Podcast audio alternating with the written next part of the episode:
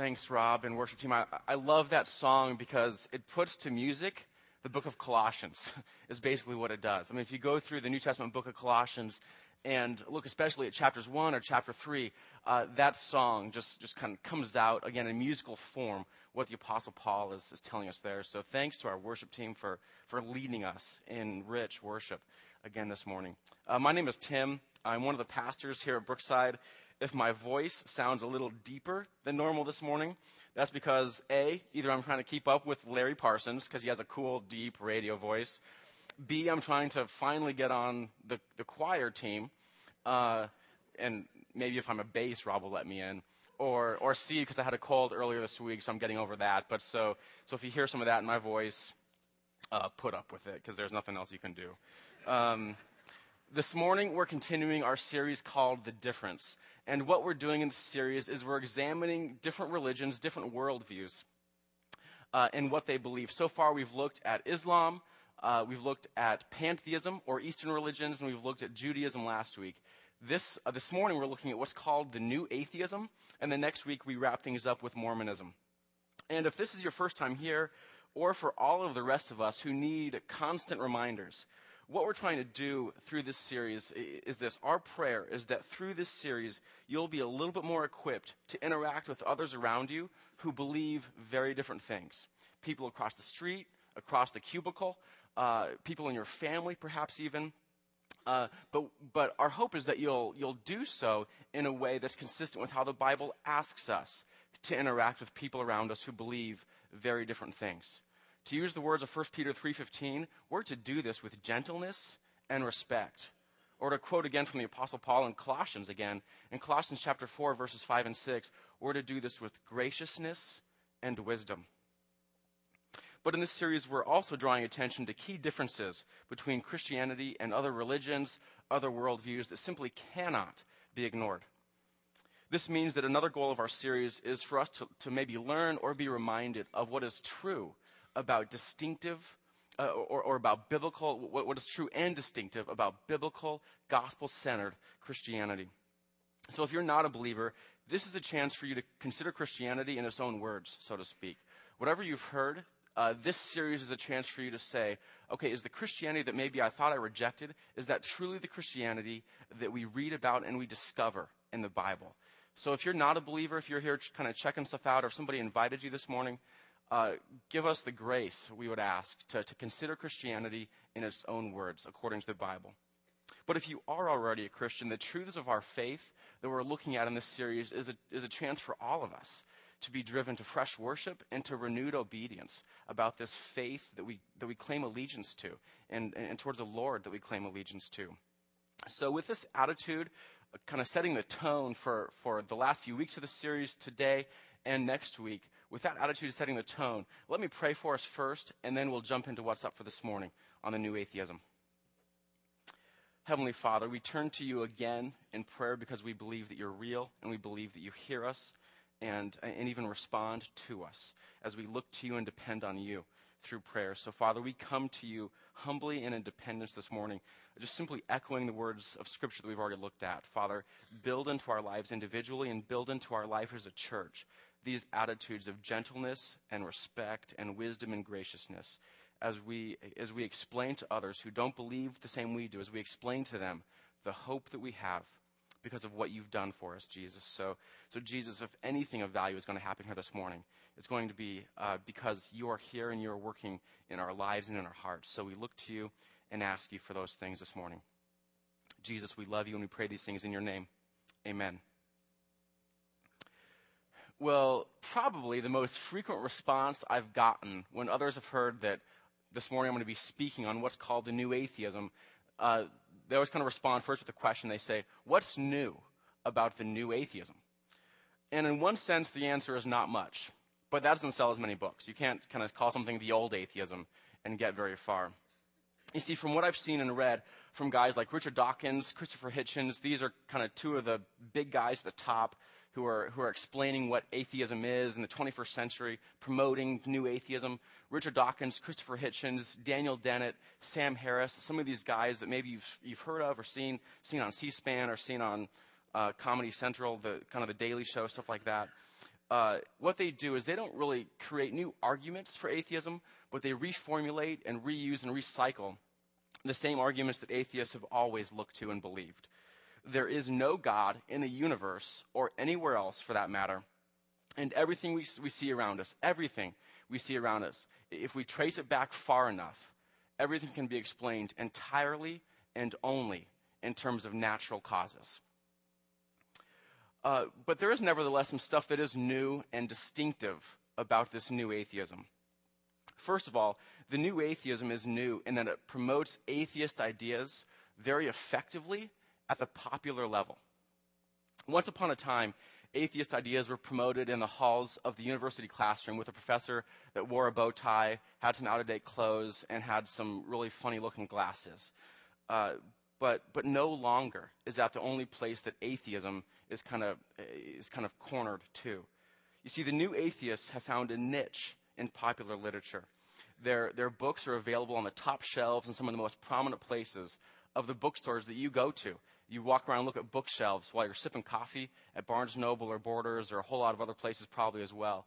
And you see books by Richard Dawkins. One of his latest books, I think, is called The God Delusion is the name of it, or Christopher Hitchens, who has by far the most provocative title. Uh, his book promoting this new atheism is called God is Not Great. And then I, I love the subtitle, How Religion Poisons Everything. Um, even in adolescent, children, and young adult literature, uh, there is an atheist writer by the name of Philip Pullman, uh, who has been described as a sort of anti C.S. Lewis in his latest trilogy, His Dark Materials, that trilogy, where he mocks religious belief and diminishes God in apparent ways. Even in our own congregation, uh, this last week, or maybe a couple weeks ago, someone sent me an email with some correspondence they've been having with a coworker. And this email from a coworker just had, it was probably, my guess is two or three pages worth of email, kind of unpacking argument after argument after argument in this particular coworker's opinion for how the evidence for God and the reality of God just doesn't compete. So whether you run into it uh, at the bookstore, whether you run into it on The Daily Show with Jon Stewart and some of the people he brings in to interview, whether you run into it at work, even in high school. I've run into more high schoolers who have friends that say they're atheists than I ever remember. I used to work with high schoolers uh, once upon a time, but, uh, but now even in high schoolers, this is trickling out and becoming very popular. So you see, this new atheism is something that doesn't exist a long time ago in a galaxy far, far away. This new atheism uh, is something that, that many of us have encountered ourselves. This is something that many of us have encountered through family members that we may know. This is maybe even something that many of us, or some of us here, are wrestling with, considering how, how does Christianity respond to this argument or that argument. So this is something that, that, that again, can't and even shouldn't be ignored. But a second way this new atheism is new is in its hostility towards religion. This new atheism is new in its hostility toward religion. Before this latest wave of new atheism, atheist writings would have been kind of at a general level trying to prove that Christianity or religion more broadly is simply false. But the new atheists go a step further in an aggressive way. Uh, there's going to be a few times this morning where we're going to kind of direct you to some quotes by some really smart guys uh, up on the screens behind me. So, so uh, as we kind of point to this hostility towards religion, this characteristic of the new atheism, look at these quotes up on the screens behind me, if you would, and I'll go, go ahead and just read them. But, so, in a recent book, authors Sean McDowell and Jonathan Morrow write of the new atheists.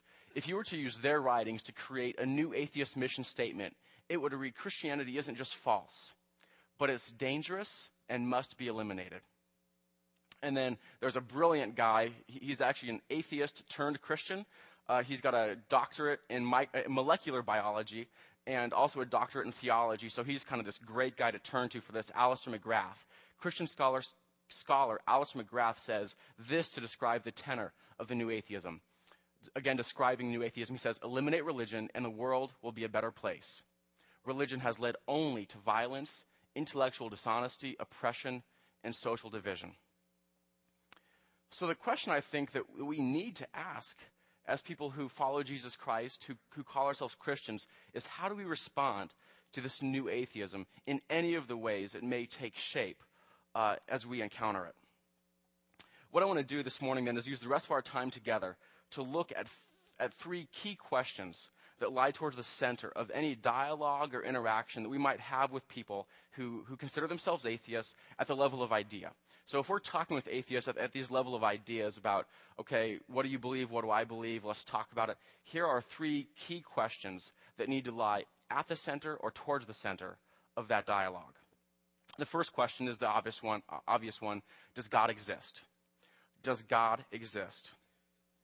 The new atheist response to this, of course, is that no, God doesn't exist. And if you read only their stuff, if you read only their writings, you'd think that this was an open and shut case that would be obvious to anyone with, with half of a brain. But in truth, there are plenty of really smart scientists and there are plenty of really smart philosophers who believe that God does exist and who believe that God is actively involved in our lives, even now in the 21st century. And so here are just three of the reasons they point to to help us get to God from the natural world, from, from their areas of, of expertise. And what these do is these, um, these reasons that these really smart scientists and philosophers point to, what these do is they show that, that, um, that believing in God is absolutely plausible, in my opinion, like, likely, and also, in my opinion, compelling. So these are three plausible, likely, and compelling proofs for the existence of God. Whereas we talk with atheists, it's not an open and shut case, but there's plenty of indicators that show there is a God who does exist. The first reason that we can, that we can look at is, is getting to God from our origins. Getting to God from our origins. Or another way to say this is that our, our origins lead us to God. You see, even most atheist scientists will concede that our universe had a beginning. But what they haven't done is they haven't satisfactorily answered the question how did something come from nothing? How did something that was inanimate one day become something that was life? These aren't small issues. If you ask somebody who's an atheist those questions, you'll see that they kind of stutter a little bit to, to answer that because they don't know either. You see, the fact that there's stuff in the universe, the fact that there's life in the universe, when at some point in the distant past there wasn't any of that, that's, a, that's an issue that has to be accounted for. And what I would suggest to them is that where, where you see creation, the simplest, most straightforward answer is that there's a creator who, who created that creation. Uh, and the Bible shows us from the, from the first verse of Genesis, but throughout the Old and New Testaments, that God is that creator. So, so this, this issue of origins shows that there is a creator who the Bible reveals as God. So the first foot in the door, so to speak, of making the, the existence of God plausible, likely, and compelling. A second reason uh, is getting to God from design. Or the evidence of design leads us, again, to God. The idea here is that all sorts of evidence shows that our world is finely tuned for life. Our world is designed for life. Um, uh, living things contain amazing complexity and information, even at the smallest cellular levels. And so, the design of our world and the irreducible complexity of the smallest parts of ourselves, again, they're another big reason that points strongly to the presence of a designer who the Bible reveals as God. Another plausible, likely, and compelling proof for the existence of God. And then third reason that I'll give before we move on is, uh, is getting to God from morality. Getting to God from morality, or, or morality leads us to God. Here, the question that atheists struggle to answer is how do we know what's good without a moral God? How do we know what is good without a moral God? Even Richard Dawkins, maybe the most prominent of the new atheists, admits this difficulty. He writes that it's pretty hard to defend absolute morals on grounds other than religious ones. So if you want absolute morals, Richard Dawkins says, boy, it's hard to get there without religion. Uh, and so, so without God, there's no way for us to know what's right versus what's wrong, what's good versus what's evil, beyond what our respective consciences tell us or what our respective communities tell us. But, but the, the sticking point with that is that, is that if, if we're just left to what our communities tell us is right or wrong, what our nations or our families or what our consciences tell us are right or wrong, there are times throughout history you can say, that community had it way wrong, you know? Uh, look, I mean, the, the maybe easy example to pick on is Nazi Germany. Uh, if this is all we're left to, it makes us hard to, to, to, be, to be able to point the finger at Nazi Germany and say what they did in the Holocaust was wrong because the Nazis were acting consistently with their ethic as a community. They were acting consistently with their morality as a community. So if we're left to say that, that ethics and morality are determined by our conscience or our community, what happens when groups like the Nazis pop up and, and they say, here's how we're acting within the morality and the ethic of our community? There has to be a, a standard higher than that, a standard that transcends that, that absolutizes morality. You see, almost everyone would agree that Nazi Germany, uh, what, what they did in the Holocaust was wrong. And not just wrong at the level of, boy, that was a bad idea, but wrong in the sense of that was morally wrong. What they did was evil. This basic human reaction to what the Nazis did, this basic human consensus on morality, it's again another big reason where we can say there has to be a moral lawgiver, there has to be a, a, transcendent God who can, who can tell us what's right or wrong. Again, just one last argument to get the foot in the door for why the existence of God is plausible, likely, and again, in my opinion, compelling. But once we get to the point where we, where we admit that God could exist, this opens us up to the next question that, that really deserves or demands our attention. And that second question is okay, so if we get to the point where we say God does exist, the second question is what kind of God exists? What kind of God exists? Well, the new atheists, they certainly don't believe that God exists, and they nevertheless spend plenty of time poking holes in how they think God is often understood by religions or Christianity and how God is presented. Again, here another quote will pop up from Richard Dawkins, where we just let him speak in his own words on how he understands what kind of God exists. Richard Dawkins, in his book, The God Delusion, writes The God of the Old Testament is arguably the most unpleasant character in all fiction. Jealous and proud of it, a petty, unjust, unforgiving control freak, a vindictive, bloodthirsty ethnic cleanser, a misogynistic, homophobic, racist, infanticidal, genocidal, filicidal, pestilential, megalomaniacal. I had to practice that one for a while. A sadomasochistic, capriciously malevolent bully. So even if you only understand two thirds of those words, you know that Richard Dawkins isn't being complimentary. And I can guess at some of the particular Old Testament passages that Dawkins has in mind when he, when he uh, describes God in the way that he did there in that quote. But I think when you read the Old Testament on your own, I think that you come away think, uh, with a very different picture of God. I think you, you come away from the Old Testament realizing that Dawkins has certain preconceived ideas of what God is like. And so he has put those ideas as a sort of lens through which he comes to the Old Testament, and he comes to it more with an agenda than, than to understand the Old Testament on its own terms. And that's characteristic of the new, new atheism generally.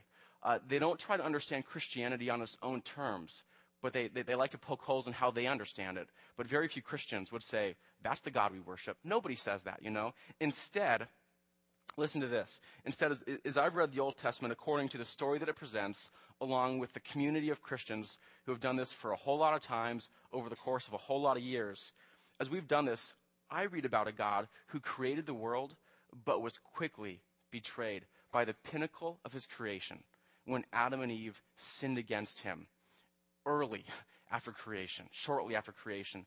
But instead of God responding to that as an, uh, as an unjust, unforgiving control freak, we can say from the first pages of Genesis, God isn't a control freak. He gave Adam and Eve the freedom to do what they wanted, to, to even go away from God when they chose to. He wasn't unforgiving. God could have destroyed them like that had he been unforgiving or unjust or a vindictive control freak. But God extended grace, even from the earliest pages of Genesis. God initiated redemption from them or, or with them, even from the earliest pages of Genesis. Flip over a few more pages in Genesis, and you see God initiating a relationship with this guy by the name of Abram or Abraham. And God said, Through you, Abraham, I'm going to bless all the families, all the nations, all the peoples on earth. So it's tough to point to God as being ethnocentric when God's design from Genesis 12, and even earlier, I would say, is to bless all the peoples of the earth. It's tough to call God unjust and unforgiving and vindictive when he pursues redemption with his broken creation to such an extent that he loved us enough to send his own son to do for us what we can't do for ourselves when Jesus died on the cross for our sins. So, as you compare the way Richard Dawkins introduces God to the way the Bible itself actually introduces God, you'll see that there's a pretty big gap between how Dawkins understands the God of the Bible and how the God of the Bible actually presents himself. There's one passage in Exodus 34 that I just want to quickly point us in the direction of because this is one of those places where, however Richard Dawkins says, okay, here's who God is, it's worth looking at how God presents himself. And Exodus, Exodus, excuse me, Exodus 34 is one of those places where God comes out in a special way and says, okay, here's who I am. The stuff that I do, it's going to be understood in light of this primary way that I'm understood. So Exodus 34, verses 6 and 7, uh, God says, uh, again, introducing himself to Moses, and he passed in front of Moses proclaiming, uh, I am the Lord, uh, merciful and gracious, slow to anger, and abounding in steadfast love and faithfulness, keeping steadfast love for thousands, forgiving iniquity and transgression and sin. So that has to be, I mean, here's God said is, okay, you want to know who I am? Here's who I am. That has to be a, a, controlling text, if I can call it that, a primary way that we understand everything else God does in the Old Testament, the New Testament. I think it can fit underneath that way that God introduces himself there in Exodus 34. This doesn't mean that God is always easy to understand. He's God and we're not. He's infinite and we're finite. There's going to be times when we read the Old Testament or the New Testament, scratch our heads, our ears are smoking a little bit, and say, huh, I wonder how that works out. But that doesn't mean God is acting inconsistently with who he's revealed himself to be as, as, as a God characterized by loving kindness, this Hebrew word chesed. It's this great Hebrew word that you can't be standing too close because you'll get spit on when you say it. Loving kindness and holiness. Those two characteristics God will always act consistently with. So that's where I'd love to just point Richard Dawkins towards that and say, uh, I'm sorry if Christians have misrepresented God in this way you describe here uh, in your quote, Richard, or Dr. Dawkins, probably is how I'd address him. Um, but let me introduce you instead to the God of the Bible, as I understand it. And that's the God we need to worship. We need to have at the forefront of our minds as we sing, as we sing songs and live our lives. But that's the God we need to point others towards as well. Okay, our final question that deserves attention is, is this. Third question is what does God's existence mean for us? What does God's existence mean for us? To the new atheists, religion and belief in God has led, apparently, to nothing but extreme fanaticism and regrettable acts. I'll pull up another quote from Richard Dawkins and read that for you. Uh, Richard Dawkins, again, in his book, The God Delusion, page one, so here's how he kind of comes out of the chute, uh, says, that imagine with John Lennon a world with no religion. Imagine no suicide bombers, no 9 11, no 7 7, no crusades, no witch hunts, no gunpowder plot, no Indian partition, no Israeli Palestinian wars, no Serb Croat Muslim massacres, no persecution of Jews as Christ killers, no Northern Ireland troubles, no honor killings. I, I love this next one. No shiny suited, bouffant haired televangelists fleecing gullible people out of their money. So these are all the things that Richard Dawkins points to as, as characteristic of religion. Think of religion, Richard Dawkins says, and these are the things that you should think of. Apparently, according to Richard Dawkins, if we get rid of God or religion, uh, the world will be a much better place, and we get rid of the vast majority of the world's problems as well. And there's a whole lot I wish I could say in response to this, but for the sake of time, uh, let me be brief. Uh, first of all, we've got to raise our hands and say that some things have been done by the people of God in the name of God that grieve the heart of God. Let me say that again because that in itself will be maybe a little bit of a paradigm shift for some of you this morning. There are things that have been done by the people of God in the name of God that grieve the heart of God. Not everything done by Christians accurately represents what God wants. There are easy things to point to, like the Crusades. I know of no Christian person, scholar or otherwise, who would try to defend the Crusades today and raise their hands and say, "Yeah, that was right." We look back on say, look, we look back on say, the church misunderstood what they were doing and misrepresented the name of God. But there are things that I do every week or every month or a whole lot where I misunderstand Scripture and I misrepresent God.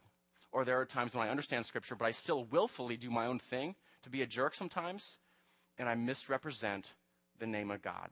So there are things that are done by the people of God in the name of God that grieve the heart of God. So don't assign every evil thing done in the name of God to say, boy, that's what God wanted, because that's not the case. We need to continually push ourselves back to this book, to God's Word, and say, okay, let's look at this together. Is this really what God would have wanted us to do in that situation?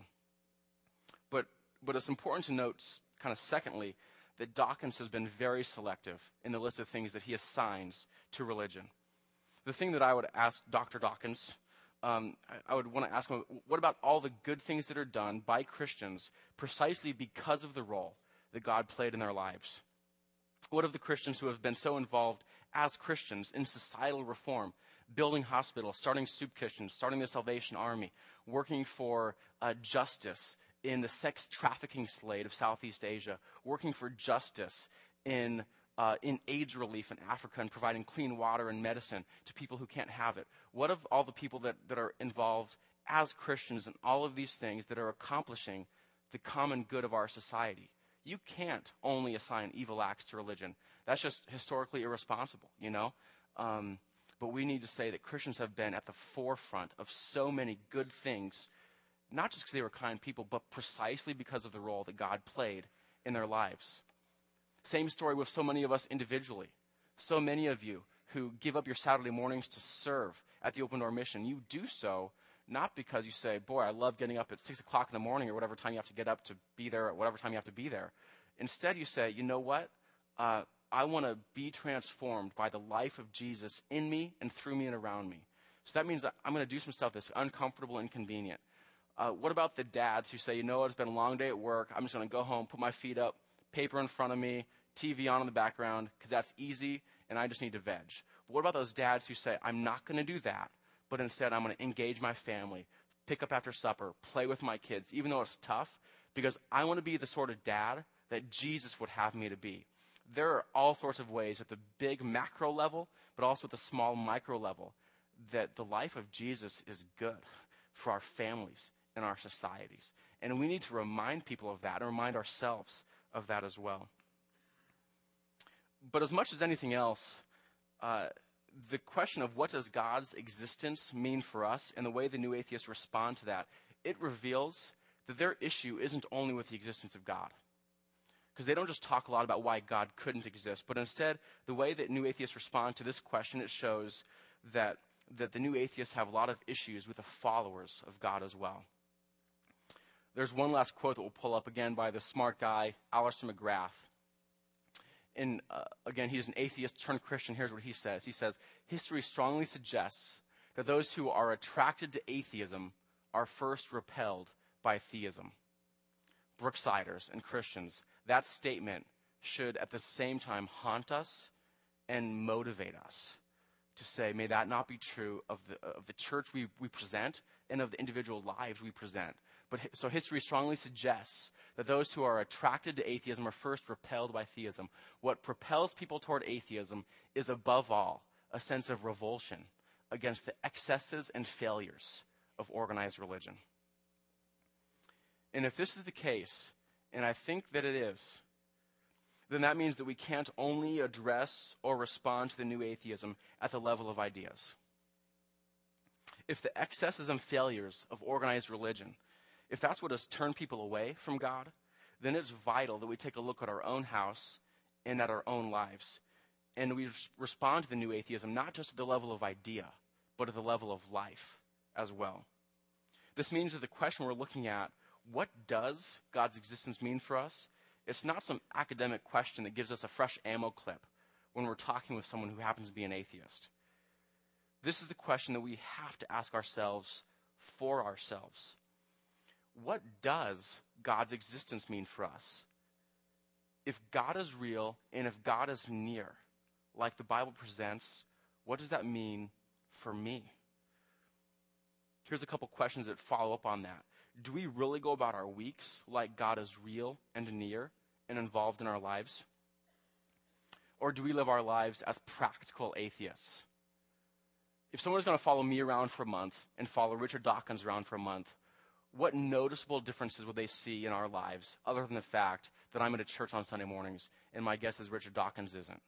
Would they see noticeable differences in the way I treat my family, in what I trust, what I value, how I spend my time, how I spend my resources? Are there noticeable differences in my life because I claim allegiance to the King of creation, to Jesus, and everything that means for, uh, for me and for the, the nuts and bolts of my life? But a second follow up question is do we really believe that God's people are to be salt and light in our world? A lot of us would be able to point to Matthew 5 and uh, 1 Peter 2, I believe it is, that kind of talk about how our good works till the soil for the seeds of the gospel. But do we say, okay, yeah, I know it's important to be salt and light, but does that calling come second to our comfort and our convenience? Do we say, I'll do that as long as it's comfortable? I'll do that as long as it's convenient for me? Or do we say, even when it's uncomfortable and even when it's inconvenient, I'm going to represent Christ to the place that He has called me today? Uh, in all the ways that that should take shape in sacrificial service. We can't consider the nearness of God for too long, and we can't consider our calling to be sacrificial servants of others for too long before us Christians, before we're brought face to face with the person of Jesus Christ. Jesus is the ultimate expression of God's nearness to us, of God's presence in the universe and in our world. And Jesus is the exult- ultimate example of sacrificial service not only in what he did for us, but also in the example he gave us to follow in his footsteps as his followers. So, the way we want to end this service then is by directing our attention again squarely on Jesus Christ. As you sing the song that Rob and the team will come up and lead us in, pay attention to the lyrics. Uh, allow them to prompt you to fresh worship of this God who is near in the person of Jesus Christ but also allow them to prompt you to fresh and renewed service of others, even a sacrifice to yourself, as we consider what Jesus sacrificed for us on our behalf.